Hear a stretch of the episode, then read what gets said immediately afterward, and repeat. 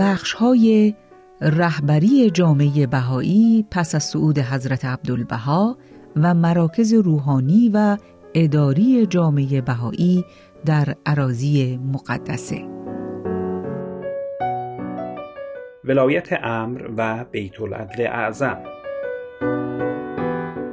حضرت عبدالبها به موجب تعالیم پدر بزرگوار خطوط اصلی نظم اداری جامعه جهانی بهایی را که زامن هدایت و پیشبرد مقاصد آن جامعه است در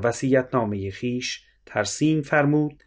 و دو مؤسسه ولایت امر و بیت العدل اعظم را به عنوان بالاترین مراجع آن جامعه و مؤسسات و تشکیلات آن تعیین و وظایف هر یک را به تفکیک مشخص فرمود.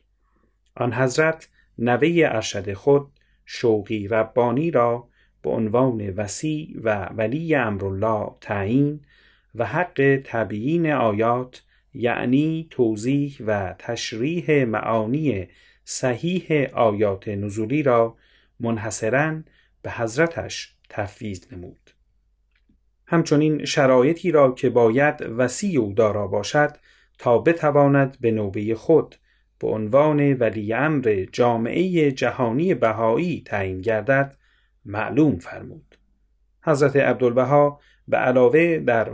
نامه خیش نحوه انتخاب بیت العدل اعظم را که مقدر است بنا به اراده شارع آین بهایی در آینده ایام عهدهدار اداره امور جامعه جهانی بهایی گردد ترسیم فرمود طی سنوات ولایت امر از سال 1921 تا 1957 نظم اداری جامعه بهایی پایگذاری گردید و دیانت بهایی پیشرفتی چشمگیر در سطح جهانی حاصل نمود و شرایط لازم برای انتخاب بیت العدل اعظم فراهم گردید. حضرت شوقی ربانی در طول دوره ولایت امر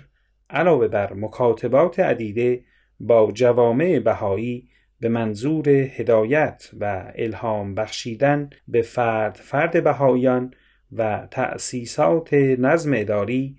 آثار متعددی را از فارسی و عربی به انگلیسی ترجمه فرمود. سعود آن حضرت در نوامبر سال 1957 میلادی در شهر لندن به لحاظ ابتلا به بیماری آنفولانزا واقع گردید.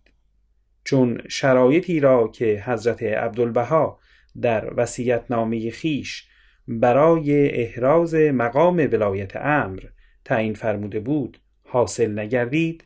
لذا حضرت شوقی ربانی اقدام به تعیین ولی امر پس از خود نفرمود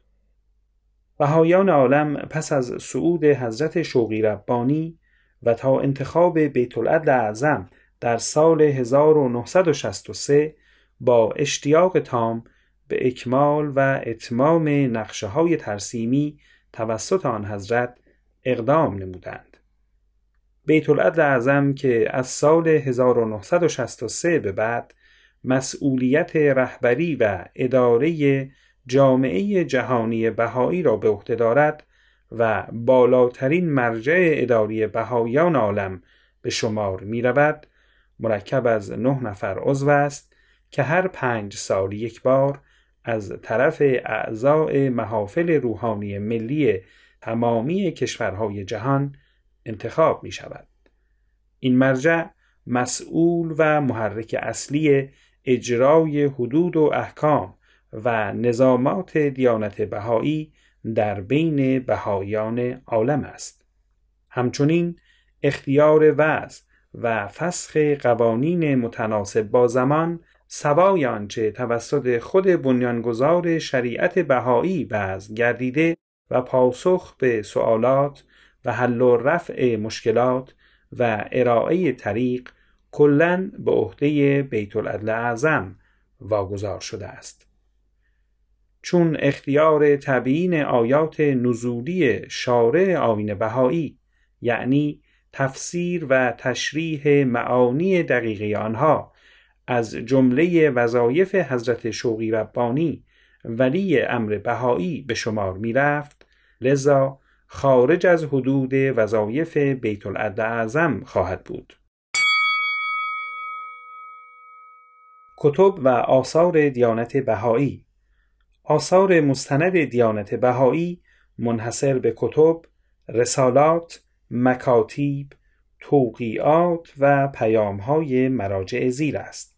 حضرت باب، حضرت بهاءالله، حضرت عبدالبها، حضرت شوقی ربانی، بیت العدل اعظم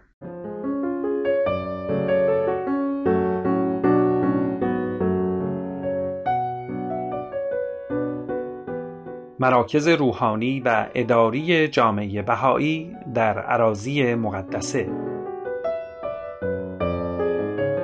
حضرت بهاءالله خود به شخصه در زمان حیات خیش به اهمیت و امتیاز منحصر به فرد شهرهای حیفا و عکا در عراضی مقدسه و نقشی که این دو شهر در آین بهایی برای ایجاد مراکز روحانی و اداری این آین ایفا می نمایند اشاره نمودند.